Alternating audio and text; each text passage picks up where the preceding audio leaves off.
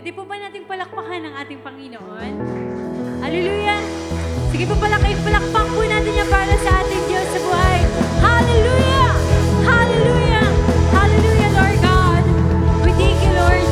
Salamat, Panginoon, sa buwagang Panginoon, Lord God. We thank you, Jesus. Hallelujah! Hallelujah! Sabi po sa John 14, verse 6 says, Jesus answered, And I am the way, the truth, and the life. No one comes to the Father except through me. Sino po naniniwala dito na ang Panginoon ang ating tagapagligtas? Amen. Kung naniniwala ka, ang Diyos ay tagapagligtas, pwede ba natin ibigay lahat ng papuri at pasasalamat sa Panginoon? Hallelujah!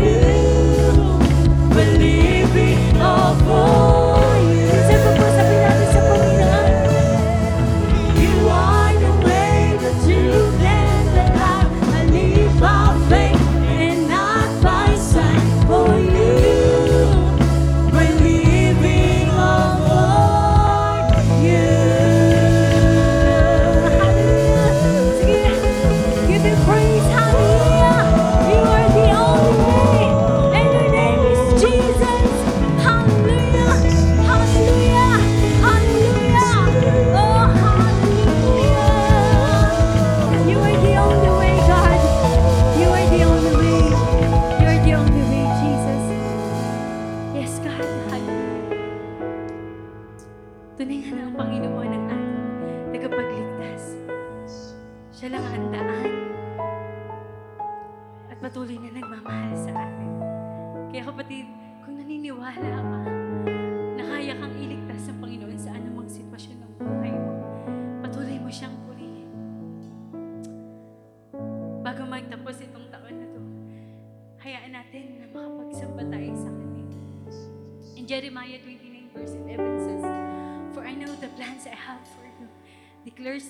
Lord. Plans to prosper you and not to harm you. Plans to give you hope and a future. Kapatid, kung naniniwala ka pag may kayang gawin ng Panginoon sa buhay mo, pwede bang ipalakpak mo yan? Hallelujah! Plans to give you hope in a future. Patuloy po tayong manalig sa Panginoon that He can do all things. Na kayang gawin ng Panginoon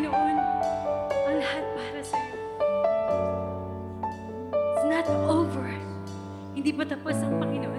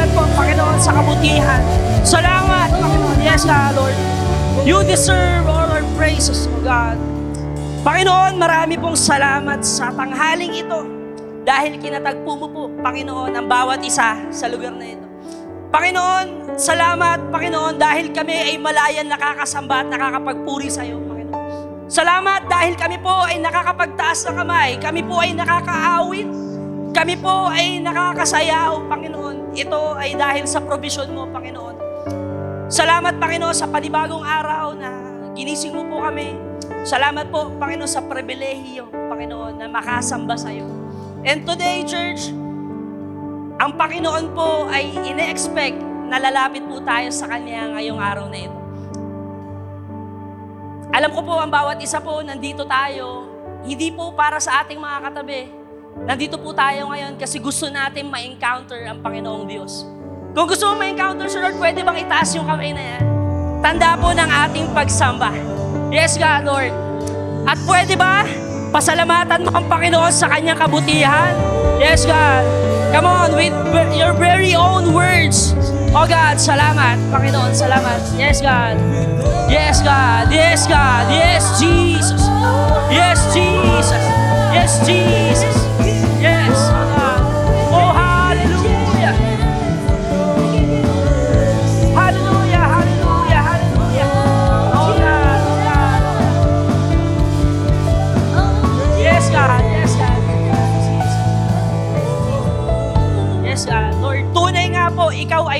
Panginoon, at sapat ang iyong biyaya, Panginoon, sa araw-araw. Panginoon, salamat po, Panginoon, sa kabila ng aming mga kakulangan sa iyo. Sa kabila, Panginoon, ng aming pagkakasala, Panginoon, sa iyo. Sa kabila, Panginoon, ng aming minsan pagkalimot sa iyo, Panginoon, nandirito ka, Panginoon. At kasama, sinasamahan mo po kami sa ano man ang aming gagawin. Lord, ang aming panalangin ngayong tanghaling ito, kausapin mo po ang bawat isa. Kausapin mo po. Lord, hipuin mo po ang aming mga puso, Panginoon. For those who are troubled, Panginoon, na nandirito ngayon. uh, for those who are broken, Panginoon. Sa mga nandito na may sakit at karamdaman, Panginoon. Sa mga nandito na kinakapos. Sa mga nandito na lubog sa kasalanan, Lord. Iparanas mo yung yakap mo, Panginoon. Iparanas mo po. At ang iyong pagpapala, ang kagalingan na nanggagaling sa iyo, ang probisyon at pabor, Panginoon, iparanas mo sa iyong mga anak. And today, O God, Lord, we're excited to meet you, O God. Excited po kami na ma-encounter, Panginoon, ang iyong presensya sa lugar na ito at sa aming buhay, Panginoon. And again, Lord, salamat po, Panginoon, sa buhay. Salamat po sa lahat ng aming nararanasan. Salamat, Panginoon, sa pag-iingat. Salamat sa probisyon. Salamat po sa ah, pagpo-provide, Panginoon, lahat ng aming pangangailangan, sa aming pagkain, sa kung ano man ang aming dadamitin. Panginoon, salamat. Salamat, Panginoon, sa lakas, Panginoon, na kami nakakapagtrabaho. Salamat, Panginoon, sa talino, sa wisdom, Panginoon, na ginagamit namin sa pang-araw-araw. Salamat po, Panginoon, dahil Ikaw ang Diyos na kailanman hindi nagpabaya sa Kanyang mga anak. Kaya po, Panginoon, tanda ng aming pasasalamat sa iyo, Panginoon. Nandirito kami, Panginoon, taas ang kamay, Panginoon. Tanda, Panginoon, ng aming pagsuko, Panginoon, sa iyo. And Lord, Huwag mo po kaming lalagpasan ngayong tanghaling ito, Panginoon. Huwag mo po, Panginoon, na hayaan, Panginoon, nalilipas, Panginoon, ng service na ito na hindi ka namin nakakatagpo, Panginoon. Lord, may gagawin ka po. May gagawin ka po sa oras na ito. Panginoon, buksan mo po ang aming mga isip, buksan mo po ang aming mga mata, buksan mo po ang aming mga tenga, na marinig namin na kung ano ba ang layunin mo, Panginoon, sa bawat isa. Lord, Nawa, Panginoon, hindi kami lalabas sa lugar na ito na hindi mo kami pinagpapala, Panginoon. At Lord, na hindi mo kami binabago, Panginoon. Lord, lalabas kami dito, Panginoon, na bit, bit, bit, bit, Panginoon, yung presensya na nanggagaling sa iyo, Panginoon. At ah, Lord, ngayon po, desperado kami, Panginoon, na mamit ka, Panginoon, sa lugar ito. Kaya muli po, marami pong salamat, Panginoon. Accomplish your purpose. Oh God. This is our prayer in the mightiest name of Jesus Christ. Amen. Sige po, palakpakan po natin ang Panginoong Jesus. Kaya, yes, God. Kumpara po sa Panginoon yan, mahina pa po yan. Yung malakas po na palakpak para sa Diyos na buhay. Come on, church. Yes, God. Yes, Jesus. Yeah. Yes, Lord. Yes, Lord. Yes, God. Yes, God. At makakaupo na po tayo. And God bless you, church. Amen! Praise the Lord! Uh, una po sa lahat ay nais ko pong batiin ng bawat isa ng Merry Christmas because uh, Jesus, Jesus is the reason for the season. Huwag natin kalimutan na si Jesus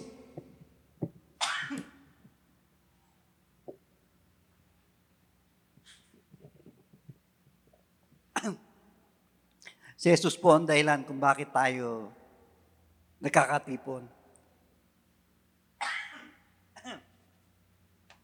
Hello, hello.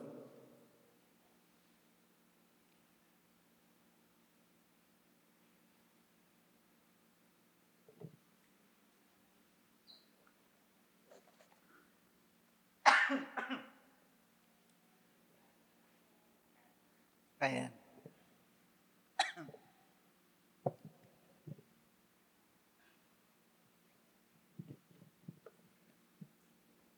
Amen.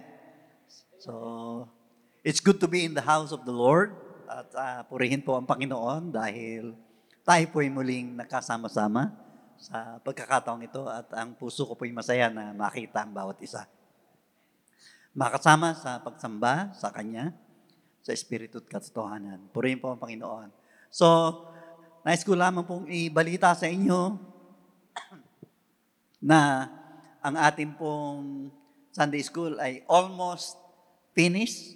Ah, almost, ibig sabihin, sa Diyos po ang papuri. Yan po ay dahil sa inyo. Yung pong inyong mga ibinigay. So ngayon, it come into fruition, nagbunga na at naipagawa na at konting kembot na lang, tapos na yan. Kaya salamat po sa Diyos at ginamit kayo, ginamit ang bawat isa na lalong-lalo na yung mga nag-pledge. Ah, sa Diyos po ang papuri, salamat po sa inyo.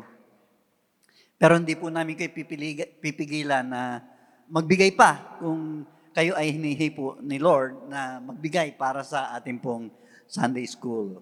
Kaya salamat sa Kanya, sa Kanyang kabutihan. Amen. Glory to Jesus. Sino po ang masaya? Yung amen na masaya? Amen! Hallelujah! Glory to Jesus! Purihin po ang Panginoon. And salamat po muli sa ating Panginoon na inaanyayahan ko po ang bawat isa na magsitayo. At ah, isa pa pong paalala bago ko basahin ng salita ng Diyos. Bukas po mag-uumpisa yung ating sambang gabi. Alas 7 po ng gabi. At uh, inaanyayahan ko po ang bawat isa na dumalo hanggang sa Webes po ito. At ah, tayo po ay mayroong panambahan sa araw ng bukas. Purihin po ang Diyos. Hallelujah. Ang ating pong ah, talata ay matatagpuan sa aklat ng Matthew ah, 13. Ito po ang mga ah, sinasabi ng talatang ito. Samahan niyo po ako kung inyo pong mamarapatin. Noon ding araw na yon, si Jesus ay lumabas sa bahay at naupo sa tabi ng lawa. Dahil sa dami ng taong lumalapit sa kanya, sumakay siya sa isang bangka at doon naupo. Tumayo naman sa dalampasigan ng mga tao at sila'y tinuruan niya ng maraming bagay sa pamamagitan ng mga talinghaga. Ganito ang sinabi niya, may isang magsasakang lumabas upang maghasik. Sa kanyang paghasik ay may mga binhing nalaglag sa tabi ng daan. Dumating ang mga ibon at tinuka ang mga yon.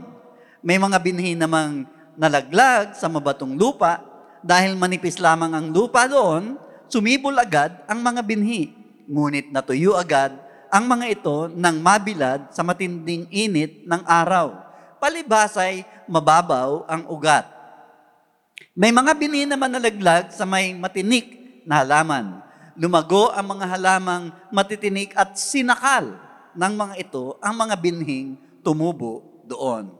Ngunit ang mga binhing nahasik sa matabang lupa ay namunga, may tigi isang daan, may tig aanim na po, may tig tatatlumpu.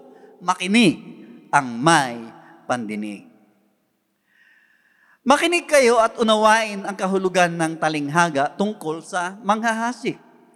Kapag ang isang tao ay nakikinig ng mensahe tungkol sa paghahari ng Diyos, ngunit hindi naman niya iyon inuunawa, siya ay katulad ng binhing nalaglag sa daan.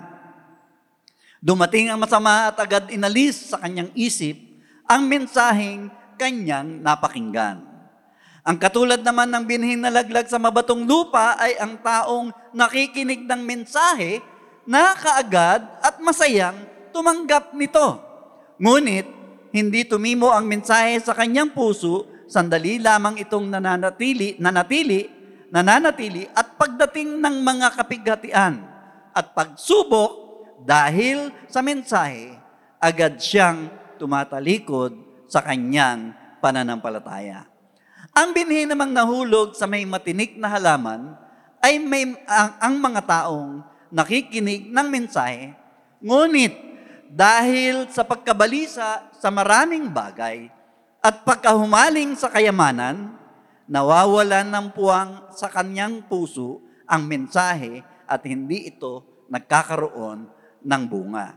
At katulad naman ng binhing nahasik sa matabang lupa, ay ang mga taong dumirinig at umuunawang mabuti sa mensahe, kaya't ito ay namumunga ng sagana, may tig isang daan, may tig aanim na po, at may tig tatatlumpu. Aming Ama, aming Diyos, sa oras na ito kami po ay dumudulog, nagpapakumbaba na lumalapit sa iyo. Kinikilala higit sa lahat na wala kaming magagawa kung wala ka sa amin. Kahit sa oras na ito ay patnubayan niyo po ang gawain ito.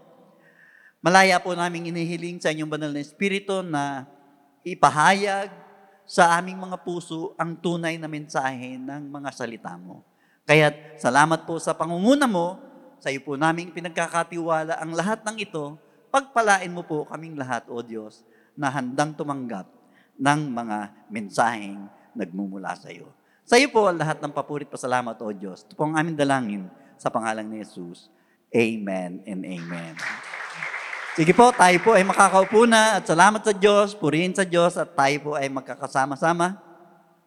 Alam niyo po, karamihan sa mga mensahe na ating madidinig tungkol sa talinghagang ito ay ah, nagpupunto sa apat na klase ng ah, lupa o apat na uri ng puso ng tao. At ah, pero tingnan natin sa ibang anggulo at kung ano ang itinuturo nito tungkol sa paglilingkod sa ngayon. Kaya nga po, makikita natin, tingnan natin ang mga prinsipyo na hahamon sa bawat isa na mag encourage sa atin. Talagang magkakaroon tayo ng matinding hamon. Kaya ah, umpisahan na po natin. Una ay, ah, unang punto ay itatag ang ministeryo ayon sa salita ng Diyos. Ano ba ibig sabihin nito? Ah, ipundasyon natin ang ating paglilingkod sa salita ng Diyos. So, ah, meron nga tayong sinasabi dito lagi-lagi na ah, kung maglilingkod ka na rin lang sa Panginoon, itodo mo na. Huwag ka na magtira. Amen po ba? Amen. Dahil ang sabi ng ating Panginoong Yesus, kaya kailangan nakatatag ang ating paglilingkod ayon sa salita ng Diyos. Ang sabi ni Jesus, si Jesus mismo ang nagsabi sa Lucas 8.11. Ang sabi niya ay, ah, ito ang kahulugan ng talinghaga, ah, ng talinghaga. Ang binhi ay ang salita ng Diyos. Hindi ko na malayang, wala pala ako salamin. Ang binhi ay ang salita ng Diyos. And ang salita ng Diyos ay ito lamang. It is the only thing that has the power to change the human heart. Ito po, ang salita ng Diyos ang may kakayanan na magpabago sa puso ng tao. Gaano mang katigas ang ating puso, uh, walang imposible sa Diyos, kaya niyang palambutin ang ating puso. Kaya nga po, makikita po natin, kapag salita ng Diyos ang pinag-usapan, ah, na kung saan na may kakayanan, may kapangyarihan magpabago sa salita ng Diyos, ang ang preaching hindi hindi ito makapagpapabago eh. Ah, ang ang salita natin lalo na ah, hindi ito makapagpapabago sa buhay ng tao. O maging anumang mga programa na meron tayo, hindi yun nagpapabago. Ang nagpapabago sa puso ng tao ay ang buhay na salita ng ating Panginoon. Kaya nga po, ang, ang pag-uusapan natin ay ah, manghahasik ng salita. ang hinahasik natin ay ang magandang balita ng pagliligtas ng ating Panginoon. Hindi tayo naghahasik ng lagim, kundi ang hinahasik natin ay ang magandang balita ng ating Panginoon. Salamat sa Diyos. Hallelujah. Dahil ah, marami po sa atin, gusto ko pong itong malinawan ng bawat isa, Ah, pagkatapos makakilala sa ating Panginoon ay nag nagde-desire sila na paglingkuran, maglingkod ah, sa mamag- sa pamamagitan ng paglilingkod sa iba't ibang ministeryo na meron tayo. Pero ito po ang sasabihin ko, mga kapatid, ah, meron din naman na ah, naglilingkod sa ating Panginoon, ah, it is more on the ah, nakikitang paglilingkod ay yung yung mga tumatayo dito o nasa nasa church. Pero ang hindi nakikitang paglilingkod, yan yung mga ah, nasa labas. Ibig sabihin, ah, sila yung yung umaabot doon sa mga nangangailangan ng pagliligtas ng Panginoon. Sila yung may mga tapang na ah, ipahayag ang pagliligtas ng Diyos. Amen. Ang totoong labanan wala dito sa loob ng iglesia. Ang totoong labanan nasa labas. Kung gaano mo gagamitin yung iyong ah, yung kaloob ng Diyos na maibahagi ang pagliligtas ng ating Panginoon. Dahil libre nating natanggap, walang bayad nating natanggap, ibahagi din natin ng walang bayad. Ganun lang po kasimple. Sabi ni Jesus, ay walang bayad niyong natanggap, ipamahagi niyong walang bayad. Alin? Ang alin? Ang pagliligtas ng Diyos. Hallelujah. Kaya nga, hindi po dapat mangyari na pag may ministry na tayo sa church, ay ah, ang gagawin natin, nakapokus na lang tayo sa ministry. Busy-busy sa ministry. Hindi ko sinabing masama ang maging busy sa ministry. Ang ang side uh, kuan lang doon, ang ang hindi lang maganda ay pag pinagkabisihan natin ang ministry at nakalimutan na nating ibahagi ang pagliligtas ng ating Panginoon. Kasi busy na tayo sa ministry. Pero alam nyo ba na ah, hindi lang yung ating kabisihan sa ministry kung gaano tayo kabisi sa pag-abot ng kaluluwa. Yun ang mahalaga, mga kapatid. Gaano, gaano ka kabisi na umabot ng kaluluwa na nangangailangan ng pagliligtas ng ating Panginoon. So yun po talaga yun. Yun yung dapat na mangyari. And we know very well that our ministry is founded in the Word of God. Kaya nga tayo humahayo dahil inutos ni Jesus na humayo tayo. Inutos ng salita ng Diyos na humayo tayo. Humayo ka, humayo kayo at gawing alagad ang lahat ng bansa. Humayo kayo at ipahayag ang magandang balita. This is a command from God. Kaya walang maidadahilan ng bawat isa sa atin na pagharap natin sa Panginoon, pag tinanong ng Panginoon, oh, nakailang kaluluwa ka? Juan o Pedro, nakailang kaluluwa ka na ah, inuutos ko? Nakakahiya naman kung haharap tayo sa Panginoon, bokya! Amen? Kaya ito'y pinapangaral upang gawin natin, sundin natin kung ano ang sinasabi ng ating Panginoon. Because it is possible na ah, magkamali tayo because ah, i- i- akalain natin yung ating pagiging busy, busyness to godliness. Na, dahil busy ka, godly ka na. O dahil maraming activity, spiritual ka na. Hindi po ganun. Hindi, hindi ganun ang pananaw ng ating Panginoon. Kailangan po nating ang balanse. Because the only thing that uh, produces lasting growth in an individual or in, in our church is the Word of God. Maliwanag po dapat sa bawat isa yan. Dahil without the Word, no individual can grow spiritually. Without the Word, no uh, churches can grow uh, spiritually and numerically. Kailangan lumago tayo uh, sa pamamagitan ng salita ng Panginoon. Purihin po ang Panginoon. Kaya uh, ulitin ko po na kung saan ay dapat nakapundasyon ang ating paglilingkod ayon sa sinasabi ng salita ng Panginoon. Amen. Pangalawang prinsipyo po na dapat nating maunawaan, ang ang mabubu ang mabuting ministeryo o ang mabuting paglilingkod ay nagbubunga ng kakaiba. Take note, yung kakaiba. At di mahula ang resulta sa mga nakikinig. Wh- Why? Bakit bakit uh, nagbubunga ng kakaiba. Remember the four soils na hinasikan ng binhi? Iba't iba yung kanilang reception. Merong tumanggap ng, ng agad-agad. Tapos, nang masikatan ng araw, ayaw na. Yung sa mabato naman, tinanggap ng buong galak. Tapos, nang nagkaroon ng mga pagsubok, ah, ayaw na. Dumating ang masama, ayaw na. Ah, dumat, ah, nahasikan, pero sa matinik na halaman na napunta, sinakal yung halaman mabuti at ah, ayaw na, wala na. And then yung salita, yung yung yung binhi na nahasik sa mag- ah, matabang lupa, magandang lupa, siya ang nagbunga ng tig isang daan, tig anim na po, tig tatatlong po, o kahit isa, dalawa, tatlo na kaluluwa na madala mo sa Panginoon. Ano sabi ng, ng salita? Nagdiriwang ang kalangitan dahil sa isang kaluluwang nanumbalik sa ating Panginoon. Palakpakan natin ng Diyos. Hallelujah! Glory to Jesus! Ito po kasi yung sentro ng katuruan ng talinghagang ito eh.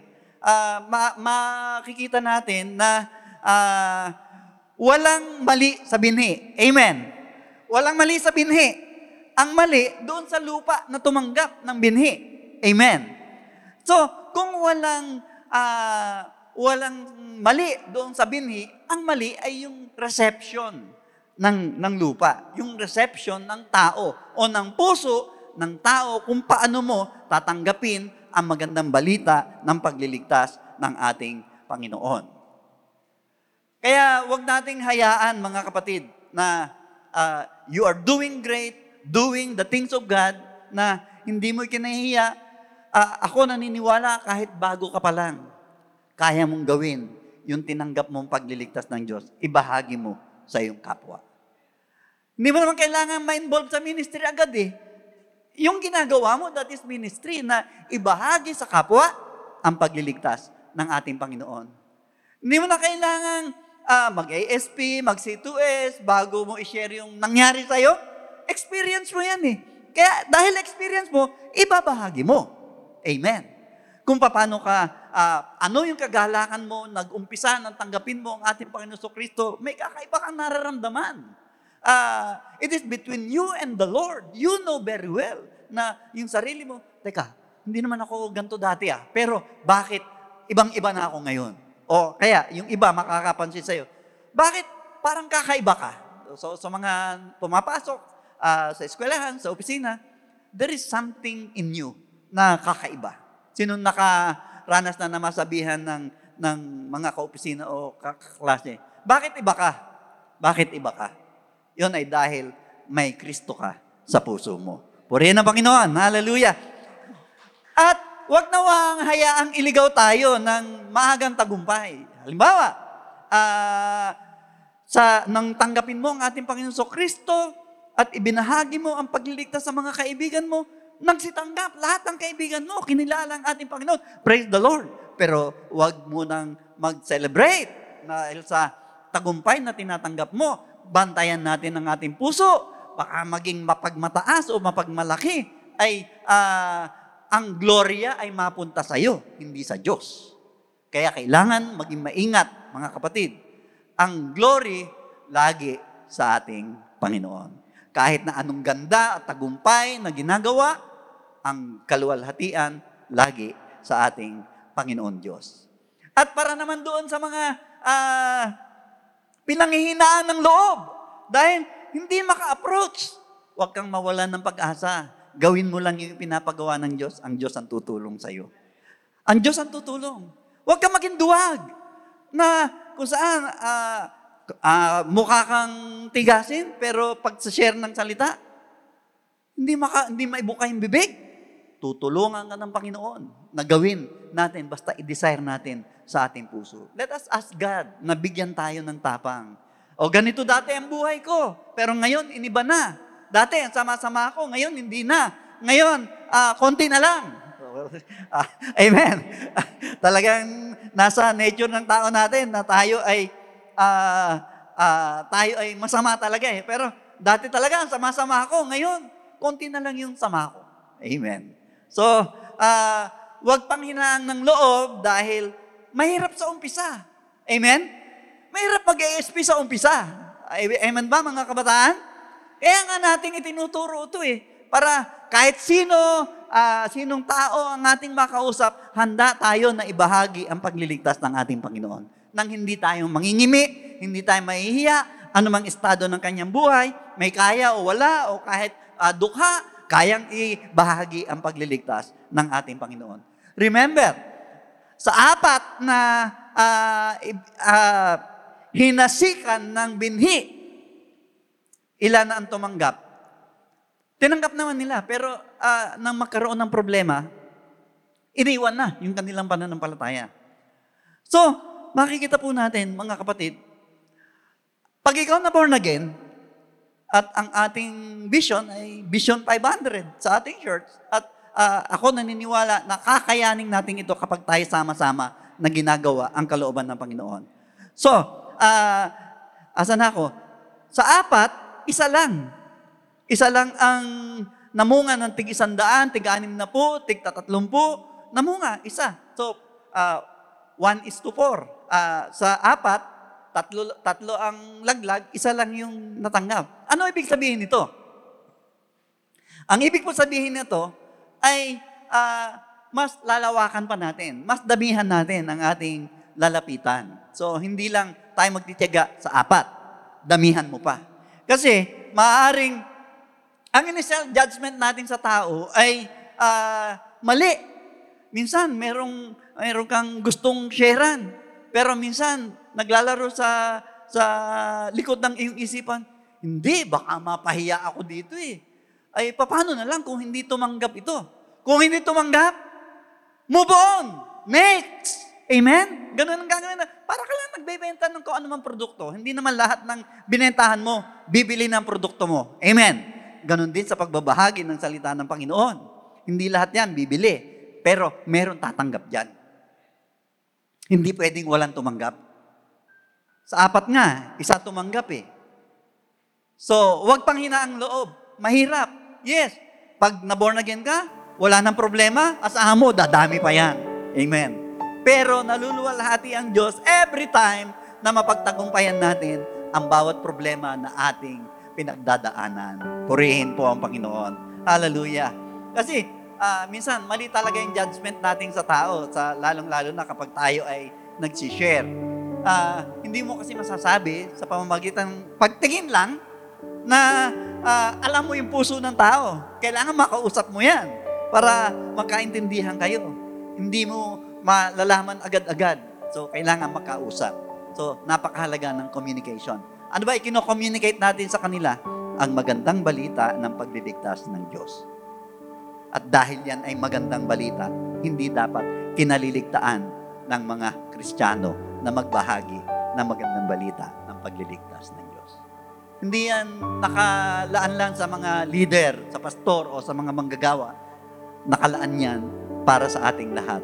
So, para sa iyo, para sa ating lahat. Amen?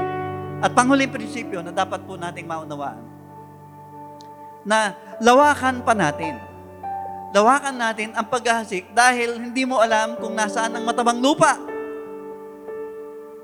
So, maaari, bigyan ko kayo ng ah, isang halimbawa. Nag-share ka sa sampu. Iba yung sampung grupo, nag-share ka na naman dito sa sampu. O, dalawa kayo, nag-share ako dito sa sampu. Walang tumanggap o isa lang. Nag-share ako dito sa kabila. ah, yung isang tao nag-share sa kabila. Halos lahat tumanggap. Ano ang pagkakaiba? Yung kanilang puso. Ang salita, sabi ko kanina, walang mali. Constant yon. Dahil ang salita ng Diyos ay buhay, makapangyarihan. Tumatagos yan sa pagitan ng kaluluwa at espiritu, sa pagitan ng mga kasukasuan at utak ng buto. Nakakaalam ng ating iniisip at laman ng ating puso. Ganyang kabisa ang salita ng Diyos. So ano may diferensya? Yung lupa na tumanggap. So kung dito, isa o wala, tumanggap. Dito, halos sampu, tumanggap. Magkaiba ang lupang natamnan. Amen? Amen? Kaya, ah, lalawakan pa po natin. Ah, kung sa unang try, hindi mo nagawa, hindi ka nagtagumpay, move on. Next, next, next, hanggang sa may tumanggap sa pagliligtas ng ating Panginoon.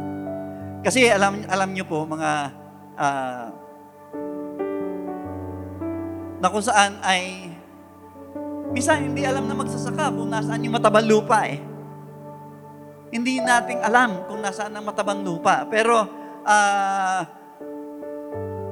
magbubunga ng isang bunga na tumatagal o pang walang hanggan yung binhi na inihahasik natin. Tandaan po natin yan. Laging magbubunga yan pag natanim sa ah, matabang lupa. Ganun sa pagmiministeryo natin eh. Ah, the best way to reach more people is ah, to sow the seed of the word. Ihasik ang salita ng Panginoon sa marami. Amen? Hindi tayo maglilimita sa isa. O halimbawa, merong isa na sinerhan ka. Ah, umpisa, good. Pangalawa, ayaw pa rin tumanggap. Pangatlo, tinataguan ka na. Anong gagawin mo pag tinataguan ka na? Pag-pray mo na lang siya, move on ka sa next. Next, next. At hindi na natapos pag tumanggap sa Panginoon. Amen? Kailangan mo alagaan yan. Kailangan mo i-cultivate. Katulad ng isang halaman, inaalagaan, dinidilig, ah, binubungkal ang lupa, na kung saan ay kung matagpuan natin matabang lupa, linangin natin ito. Ano ba yung linangin? I-cultivate. Minsan, pag nakagamit ng malalim-lalim na tagal, i-cultivate natin. Madaling maintindihan. Ah, bubungkalin, tatanggalin yung dumi, ah, didiligan, aalagaan. So, lilinangin natin. I-cultivate natin hanggang sa lumago. Ano po ang ibig sabihin nun? Ang ibig sabihin nun, ah, we need to disciple people. Alagaan natin. Disciple, disciple, disciple, disciple. What you have done to them, they will do to others. Yun yung sinasabi ni Pablo eh. Sabi ni Pablo, ang lahat ng nakita nyo sa akin, narinig nyo sa akin, na mga ginawa ko, ay ah, gawin ninyo bilang halimbawa. Yun yung sabi ni Pablo. And ah, si Jesus ganun din naman eh. Kung anong ginawa ni Jesus, dapat po nating ga- ah, gawin yan na ah, alalahanin po natin, ikaw, ako, tayong lahat, tayo po yung maghahasik ng binhi. Tayo yung ah, nag, nagpupunla, nagtatanim ng binhi. Itinatanim natin yan sa nais nating matabang lupa. Ah, pero kailangan niyang isang lupa na receptive para ito ay tumubo at lumago. Kaya ano ang ginagawa ng magsasaka kapag ka ang lupa ay unproductive? Nakita niya, nakatiwangwang lang yung lupa. Ang magsasaka, may isip ko yan eh. Isip magsasaka. Alam ko na gagawin ko yan. Aararuhin ko yan, bubungkanin ko yan, lilinisin ko yan, tataniman ko yan. Para pagdating ng araw, meron akong aanihin. Woo! Praise Jesus! Hallelujah! Tatanggalin ko yung mga bato dyan. Lilinisin ko yan. Because God farms from the human heart. Ang Diyos ang nagtatanim sa ating puso. Pag ang Diyos ang nagtanim, sigurado yan, tutubo. Hallelujah. Ano sabi ni sabi ni Jeremiah ah, sa 4.3, sabi niya, break up your fallow ground and sow not among thorns. Ano, ano sabi? Ah, bungkalin nyo yung tigang na lupa at huwag kayong magtanim doon sa matawag, sa matinik. Magtanim kayo doon sa matabang lupa. So, may effort tayo gagawin. Hindi pwede, kristyano ka, wala kang effort. No, amen. May effort tayo na gagawin. Ah, hindi pwedeng maging ganun lang, kundi bubungkalin natin ang lupa. Maghahasik ng walang patid. Ibig sabihin, magpapatuloy. Hindi ka titigil pag isa lang yung sineran mo at ah, umayaw na, ayaw mo na rin. Tama, Ace, di ba? Amen. So, ito po ang halimbawa ng isang small but terrible. Pag, pag nag-share, talagang ah, hindi matatawaran. So, ganun po dapat tayo, hindi tayo susuko. Hindi tayo susuko. Dahil, ang Diyos naman ang may pangako eh. Sabi ng, ang pangako ng Diyos, sabi ng Ezekiel ah, 36.26, I will give you a new heart. Bibigyan kita ng isang bagong puso. At bibigyan kita ng bagong espiritu. At aalisin ko yung pusong bato at papalitan ko to ng pusong laman. Hallelujah! Bibigyan kita ng bagong puso, isang pu- pusong laman, hindi pusong bato. Ano ang difference ng pusong bato? Ang pusong bato, walang pakiyan. Ang pusong laman, merong pakialam yan sa kapwa na lalong-lalo ng alam niya, hahantong siya doon sa kaparusahang walang hanggan, tapos wala siyang gagawin. Ang sabi ni Ezekiel, mananagot tayo sa ah, dugong yun, mananagot tayo sa tao na yun. Dahil hindi nating ginawa yung nararapat nating gawin na ibahagi ang pagliligtas ng Diyos. Mga kapatid, this is now the time for us na since na tayo ay tinanggap natin ng ating Panginoon, meron ka ng bagong puso. Sabi ni Paul, wala na ang lumang pagkatao mo, bagong nilalang ka na. Ang lahat ng nakalipas, wala na. Ikaw ay pawang bago. So, kung meron kang bagong pagkatao, meron kang bagong puso, ah, kailangan natin ito. Kailangan natin ito. Lalong-lalo na kailangan natin ng ah, matransplant.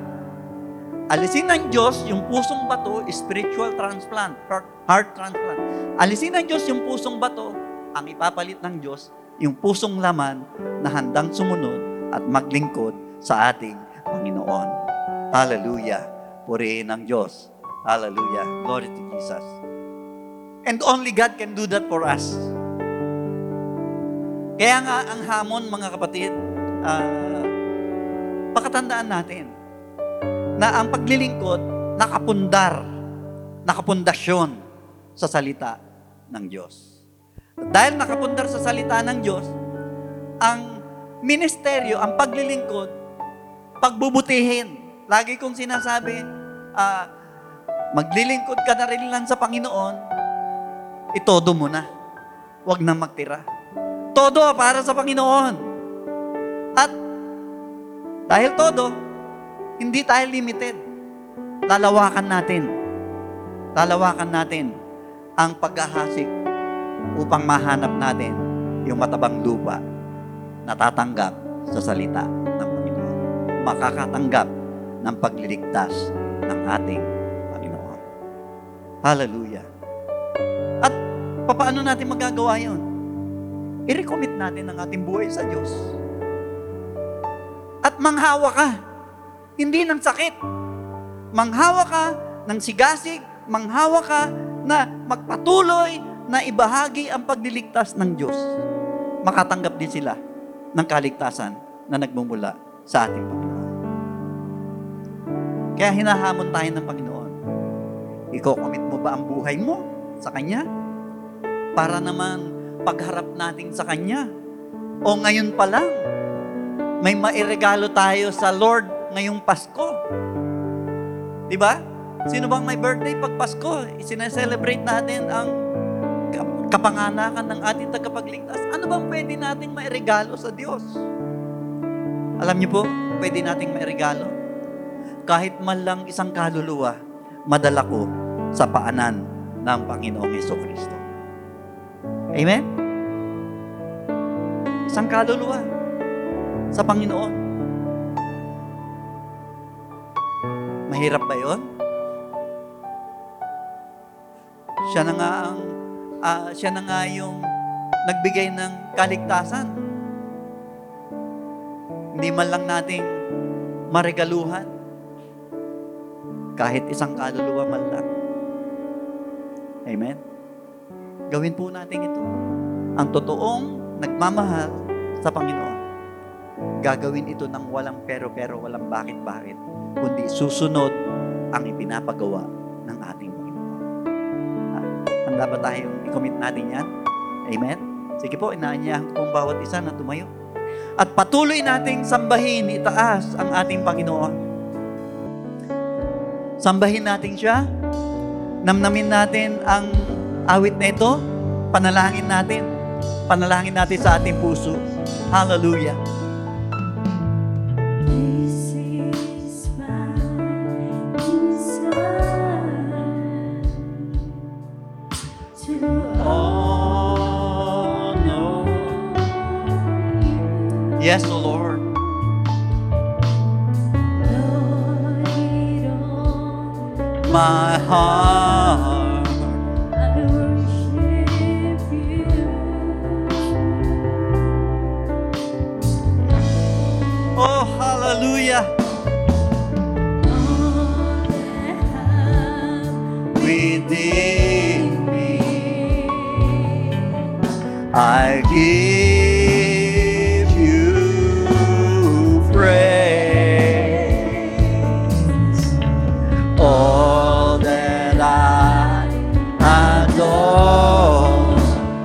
Is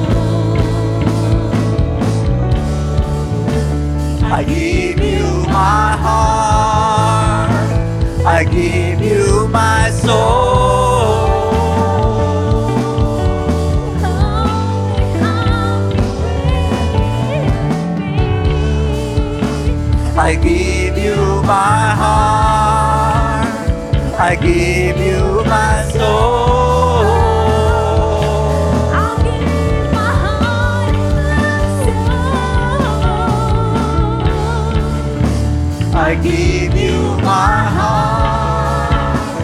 I give you my soul.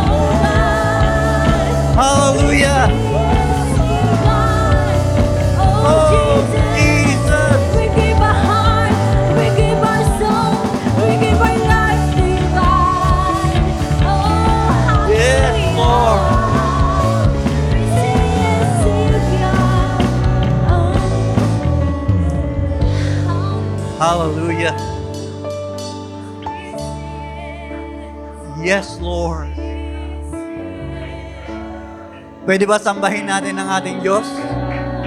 Karapat dapat ka na sambahin, O Diyos. Hallelujah. Hallelujah. Yes, Lord. I give you my heart. I give you my soul.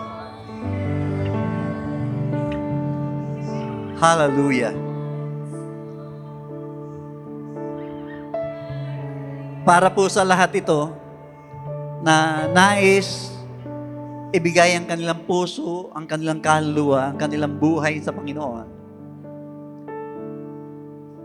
atin pong italaga ang ating sarili sa ating Panginoon. Pwede ba tayong sumabay sa maiksing panalangin? Panginoong Yesus, Panginoong Yesus, sa oras na ito, sa oras na ito, tinatalaga ko po ang aking sarili sa buhay paglilingkod sa iyo. Buong puso, Buong kaluluwa, buong lakas, buong pagkatao. Paglilingkuran po kita habang ako'y nabubuhay.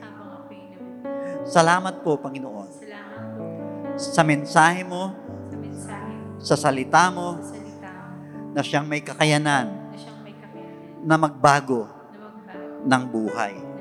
Kaya salamat po, Panginoon, Kaya salamat po sa pagbabagong ito. sa pagbabagong ito. Tinatalaga ko po ang aking sarili Tinatalag ko po ang aking sarili. na handugan ka Nahandugan ka. kahit isang kaluluwa lang, Panginoon, Isang kaluluwa. ngayong Kapaskuhan Ngayong na makatanggap Na makatanggap ng pagliligtas mo. ng pagliligtas. Gamitin mo po akong instrumento Gamitin mo po ng pagpapala mo na abutin ang aming kapwa ng nangangailangan na nangangailangan. ng pagliligtas mo. Tulungan mo po ako sa patnubay ng banal na Espiritu na maisagawa ko ang bagay na ito para sa kalwalhatian mo. Salamat po, Panginoon, kung aming dalangin sa pangalang ni Jesus. Tunay nga po, O Diyos, na Ikaw ang tangin naming itinataas sa oras na ito. Salamat po, Panginoon, na ang iyong mga anak ay pwede palang maging kagamit-gamit sa iyong kaharian sa pamamagitan ng pagpapatuloy na paghahasik ng salita, ng mabuting salita ng kaligtasan na nagmumula sa iyo. Lord, It is our desire to glorify your name. And one thing na mag-glorify ang iyong pangalan ay yung isagawa namin. Ang aming paghayo, ipangaral ang magandang balita, sundin ang kalooban mo, Panginoon. Salamat po sa pangunguna mo. Salamat po sa pagpapala mo. At ikaw, O Diyos, ang patuloy na maluwalhati sa buhay na ito. Ito po ang aming dalangin sa pangalan ni Jesus. Amen and amen and amen. Glory to Jesus! Sige po, patuloy po tayong sumamba sa ating Panginoon, ating pong hawakan ang ating mga ah, tithes and offering, at italaga natin, bigay natin ito para sa Panginoon. Muli, O Diyos, kami po ay nagpapasalamat sa iyo sa oras na ito. Salamat po sa pribileyo na kami ay makapagbigay ng aming mga ikapo, ng mga kaloob na para magamit sa iyong kaharian. Pagpalain mo po ang buhay ng bawat isa na gamitin mo po kaming lahat, Panginoon, para sa kaluwalhatian mo. O Diyos, minsan pa, ikaw ang aming niluluwalhati at tinataas. Muli, binabalik namin sa iyo lahat ng papuri. Ito ang aming dalangin sa pangalan ng Ama at ang Anak at ang Espiritu Santo. Ang lahat ng anak ng Diyos ay magsabi ng Amen and Amen and Amen. Glory to Jesus. Merry Christmas po. Merry Christmas. See you tomorrow night, 7 p.m. Amen.